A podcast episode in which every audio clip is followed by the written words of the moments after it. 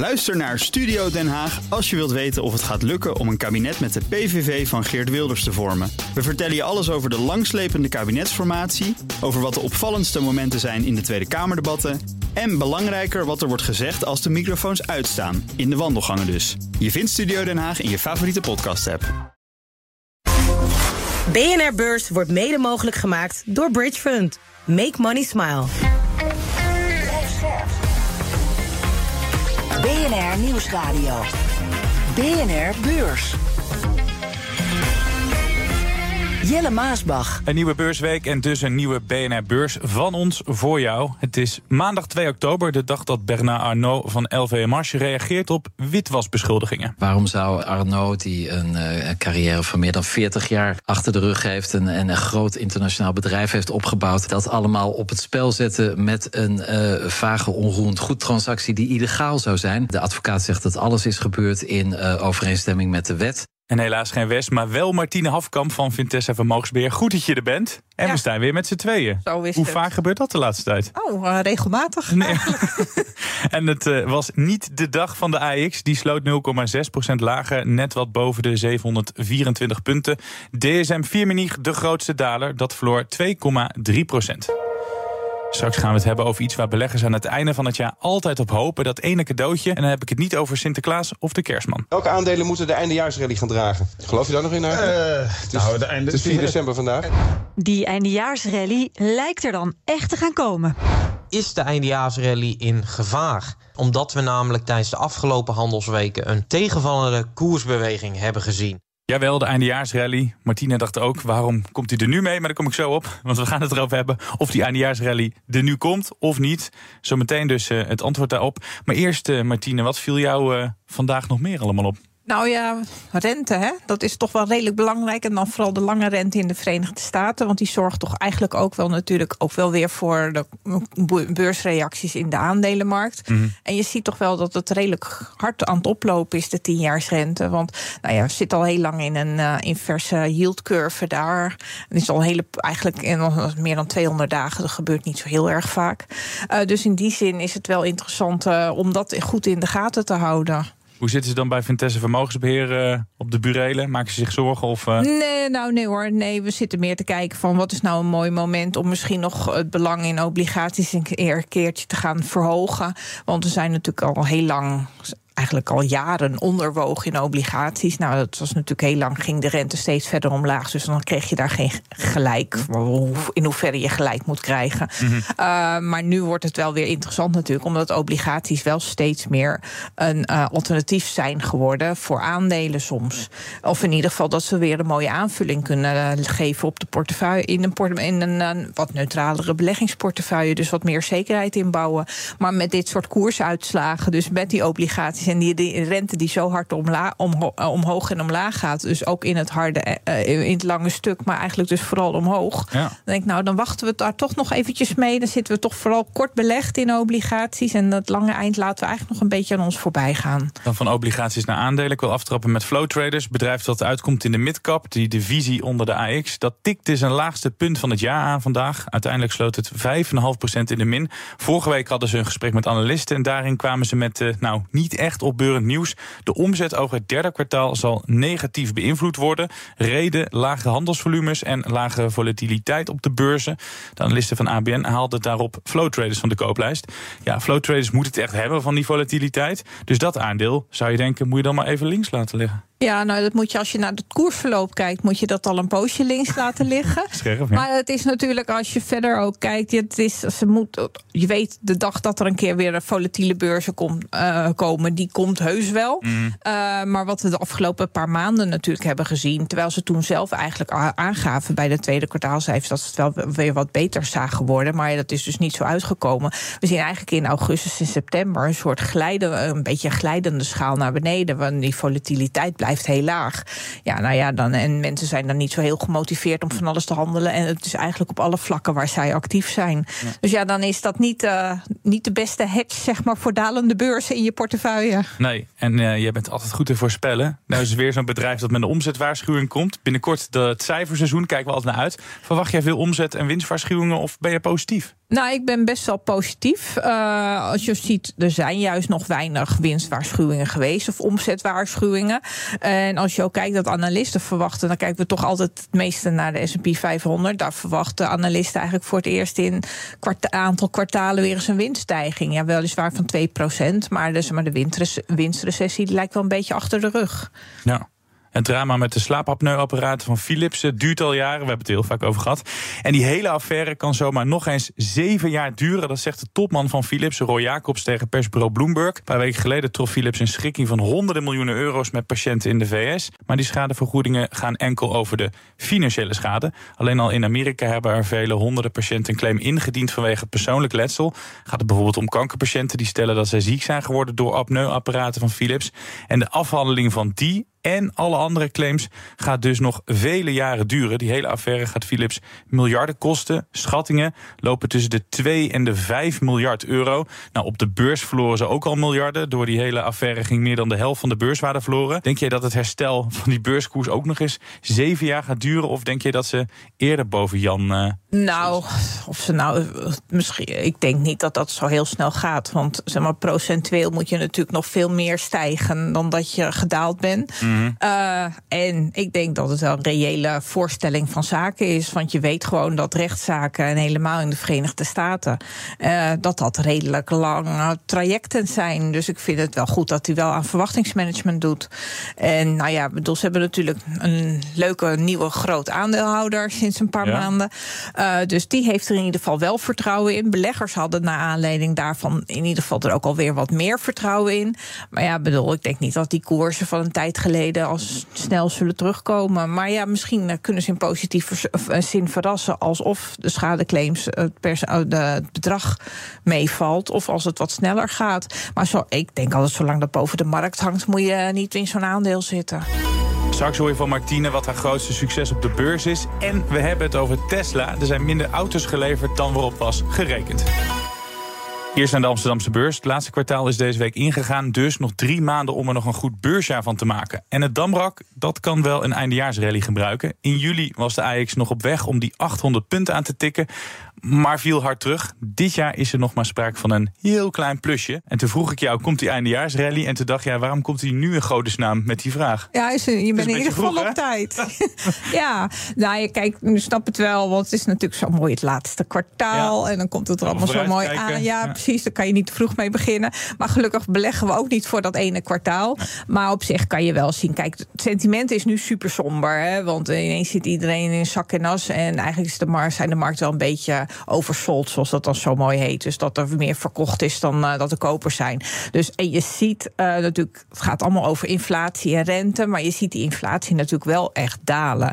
En als je dan gewoon nog eens een beetje meevallende bedrijfscijfers krijgt, dan zou je best wel snel best een beetje een rally kunnen krijgen. Als je dan, zeg maar, dat, je kan ook zeggen, dan leven, als we dan heel micro naar, alleen naar de A E X kijken, leef je weer, of dan pak je weer terug wat je ingeleverd hebt de afgelopen twee maanden. Dus die rally zou best wel snel kunnen komen. Ja.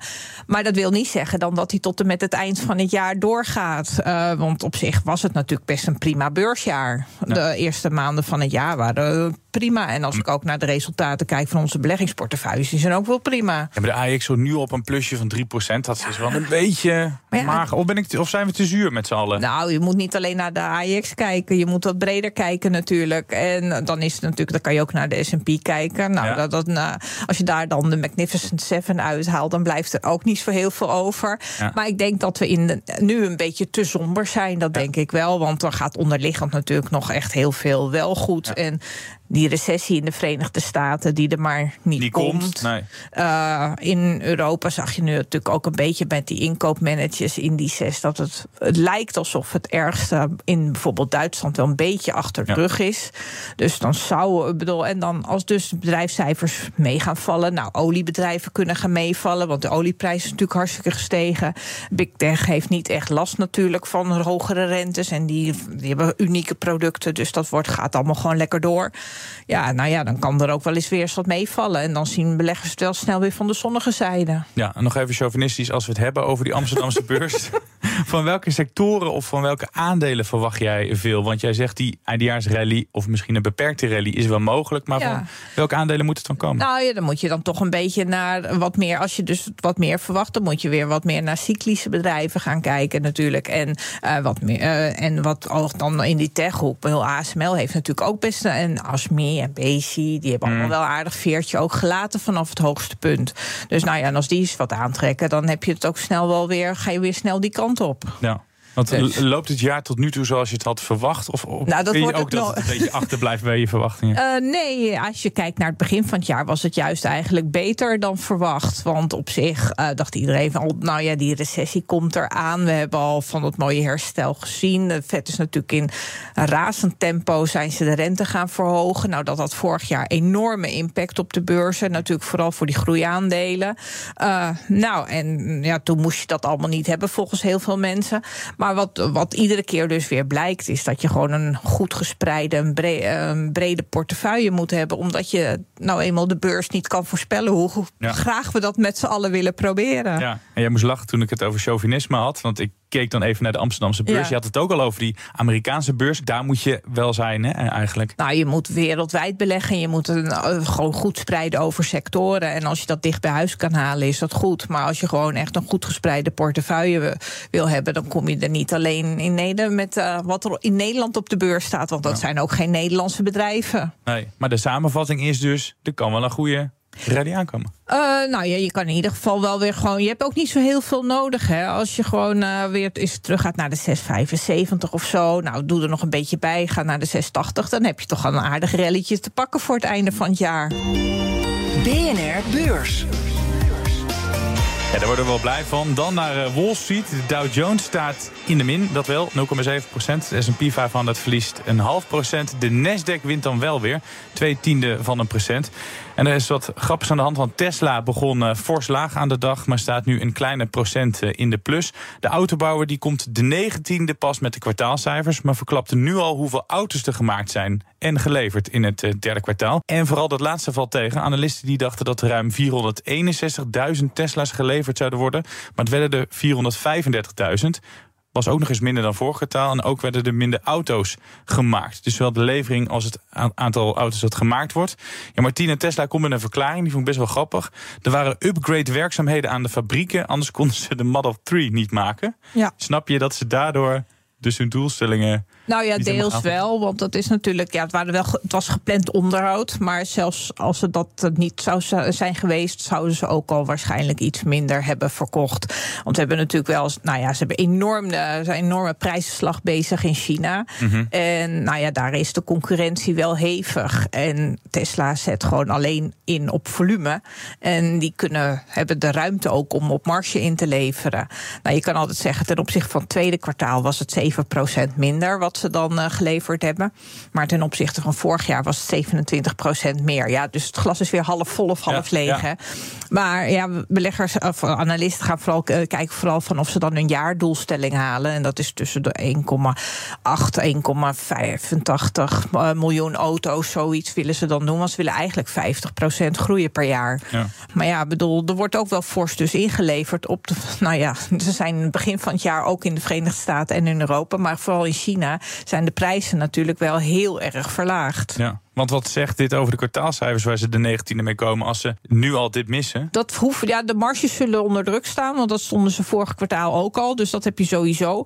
Maar Tesla heeft ook een paar positieve punten, want ze kunnen natuurlijk op zich ook nu door die stakingen van G M en bij Ford en bij Stellantis in de Verenigde Staten kunnen zij misschien indirect gaan profiteren. Ja. Want zij hebben geen georganiseerde arbeiders, zeg maar, dus geen vakbonden. Dus die zullen niet, daar zullen niet enorme looneisen komen. Dus dat is gewoon een positief punt voor ze zijn. Uh, maar ja, als je ook ziet in, in China, als je dan de Chinese autofabrikanten, daar, die groeien eigenlijk veel harder dan dat Tesla groeit. Uh, in dan in die auto's die er gewoon. Uh, want iedereen wil natuurlijk dat je dat ecosysteem ingetrokken wordt. Want als ja. je daar eenmaal in zit, het lijkt wel een iPhone, zeg maar. Dan, dan kom je er niet meer uit. Niet meer uit. En was er ook nog nieuws van Tesla-concurrent Rivian. Ook zij kwamen met de productiecijfers. En daar zag het er wel beter uit, vertelt tech-collega Joe van Buurik. Dit jaar moeten dat er tweeënvijftigduizend zijn. Afgelopen kwartaal kwamen er dik zestienduizend bij. Er is wat sceptisch in de V S over de dalende vraag rond elektrische voertuigen. Tesla en Ford zijn al een tijdje prijs aan het verlagen. Rivian heeft dat nog niet gedaan. Is vooral zelf aan het snijden in kosten. Het uh, afhankelijkheid van externe leveranciers verkleinen. Vind ik toch een knap staaltje om het op die manier te doen. Al dus uh, Joe van Buurik. En het aandeel van Rivian, ja, jojoot echt op de beurs. Dan weer in de plus, dan weer in de min. Staat nu twee tienden van een procent laag. B N R Beurs. Een nieuwe week en dus ook een nieuwe serie. Deze hele week vragen we aan onze gasten wat zijn of haar succesvolste aankoop is. En was het een lucky shot of echt zo gepland? Ja, Martine, wat, je begint al te lachen. Wat was jouw meest succesvolle aankoop op de beurs? Nou, ik heb wel meer dan één gehad, gelukkig voor mijn klant. Want anders zou het niet goed gaan. Uh, maar ik denk de meest uh, in het oog springende van de afgelopen tijd. Ik denk, ik ga niet vijftien jaar geleden, kan ook. Uh, laat ik dan maar Nvidia doen. Want daar zit ik nu ongeveer vanaf twintig negentien in. En de gemiddelde aankoopprijs, als je die terugrekent naar wat er allemaal gebeurd is met de stoksplit en zo. Ja. Dan was de kostprijs daar ongeveer eenenveertig dollar van. Nou ja, en ze staan nu wat hoger. Oef. Ze hebben nog hoger gestaan. vierhonderdvijfendertig? Ja. Dat was dus een goede aankoop. Ja, maar dat vonden we toen ook al heel duur, zeg maar. Want toen hebben we er heel erg over nagedacht. Toen hebben we ook naar koerswinstverhoudingen en alles gekeken. En toen hebben we een hele poos gedacht van, we gaan er toch nog niet in. Want het is best wel, ja, geprijsd. Nou ja, toen vonden we het al price for perfection. Ja. Uh, Maar toen hebben we toch, toen was een klein koersdipje. En niet dat we van die markttimers, uh, dat we daar erg van houden. Maar toen dachten we, nou, we geloven gewoon heel erg in het lange termijn verhaal van Nvidia.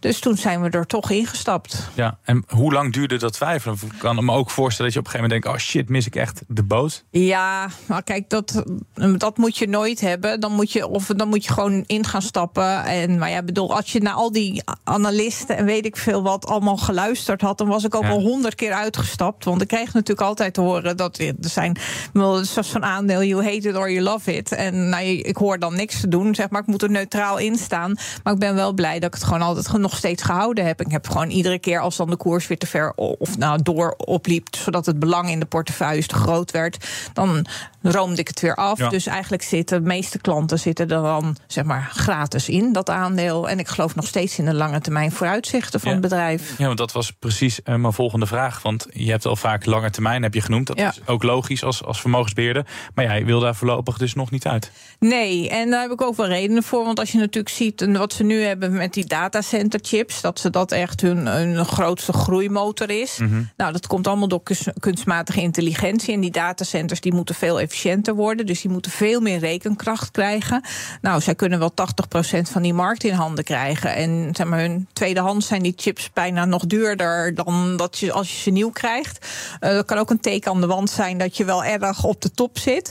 Maar als je gewoon ziet hoe kunstmatige intelligentie uitgerold wordt en hoeveel uh, toepassingen het heeft en ja. hoeveel bedrijven overgaan natuurlijk op dat soort activiteiten, of het in ieder geval inzetten in, in hun bestaande activiteiten, denk ik dat er nog een hele grote groeimarkt is. Maar A I of kunstmatige intelligentie is wel het bingo-woord van tweeduizend drieëntwintig, ja. want het gaat heel veel over en alles valt op staat uh, met het ontwikkelen van A I. Je kan zeggen, het heeft zich al bewezen, maar het moet zich misschien nog verder ontwikkelen. Ja, tuurlijk. Dat... En daarom kan en... je weer beter. Het is net als met, die, uh, zeg maar, met de goudkoorts, hè, dat je dan beter de toeleverancier kan hebben. Dus dat dit, zeg maar, de, sch- ja, de scheppend ja. zijn, ja. in plaats van dat je dat goud zelf hebt. En uh, ze doen natuurlijk, ze die chips van hun, uh, zeg maar, wat ze allemaal uh, ontwerpen, dat is op veel meer vlakken is dat uh, interessant. En ze zitten net iedere keer een beetje in de sweet spot van wat er nodig is.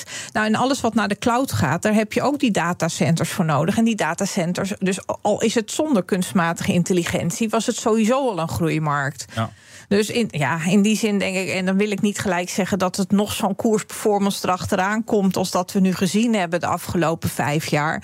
Maar al, was het, al is het maar uh, de helft, zeg maar, of een kwart van wat ze hebben laten zien, dan is het al hartstikke mooi. Maar jij zit uh, met uh, bovengemiddelde interesse al die A I-ontwikkelingen denk ik wel te volgen. Dan. Ja, maar dan dus ook niet zozeer in die kleine bedrijven zelf. Ja. Want je ziet echt dat die grote giganten, dat die er natuurlijk allemaal van profiteren. Ik bedoel, en zo kan ik nog, bedoel, als je het dan hebt over die Magnificent Seven. Ja, ik zit al heel lang in Alphabet, zit ik nog veel langer. Daar zit ik vanaf tweeduizend tien in.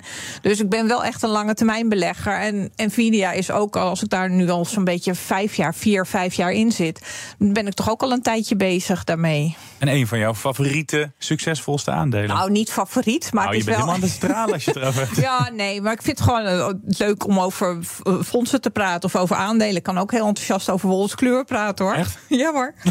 Gaan we de volgende keer doen dan. Als je dacht dat het gedaan was met de inflatiecijfers, dan heb je het mis, zegt collega Danielle Kastemans. Na de Nederlandse inflatiecijfers en de inflatiecijfers voor de eurozone komt ook de OESO nog met cijfers. Ja, en dat rapport vertelt je hoe het er in de achtendertig rijkste landen van de wereld voor staat met de inflatie. Vorige maand daalde de inflatie in zesentwintig van de achtendertig OESO-landen. Toch liep de inflatie voor het hele OESO-gebied op. Dat kwam voornamelijk door scherpe prijsstijgingen in Turkije. Maar in zowel Nederland als in de eurozone daalde de inflatie afgelopen maand flink. De vraag is of eenzelfde trend te zien is in de OESO-landen. Dit was de eerste B N R-beurs van deze week, maandag twee oktober. Je hoorde over de eindejaarsrally op de Amsterdamse beurs, over Philips en Flow Traders, maar ook over buitenlandse namen zoals Tesla. Over een paar weken komen de kwartaalcijfers, maar het bedrijf kwam al met een klein voorproefje en daar werden beleggers niet vrolijk van. Dank aan Martine Hafkamp van Vintessa Vermogensbeheer, de vrouw die over Wolters Kluwer heel enthousiast kan gaan vertellen. Nou, dat moeten we echt een keer gaan doen. Gaan we doen. Helaas niet nu, maar dank dat je er weer was. En uh, dan zeg ik uh, tot morgen en dan hopelijk weer met uh, Wesley aan mijn zijde. Tot dan. B N R Beurs wordt mede mogelijk gemaakt door Bridgefront. Make money smile. Ook Harm Edens vind je in de B N R-app. Je kunt B N R Duurzaam niet alleen live luisteren in de app, maar ook terugluisteren als podcast, zoals al onze podcasts. En naast dat de B N R-app Breaking News meldt, houden we je ook op de hoogte van het laatste zakelijke nieuws. Download nu de gratis B N R-app en blijf scherp.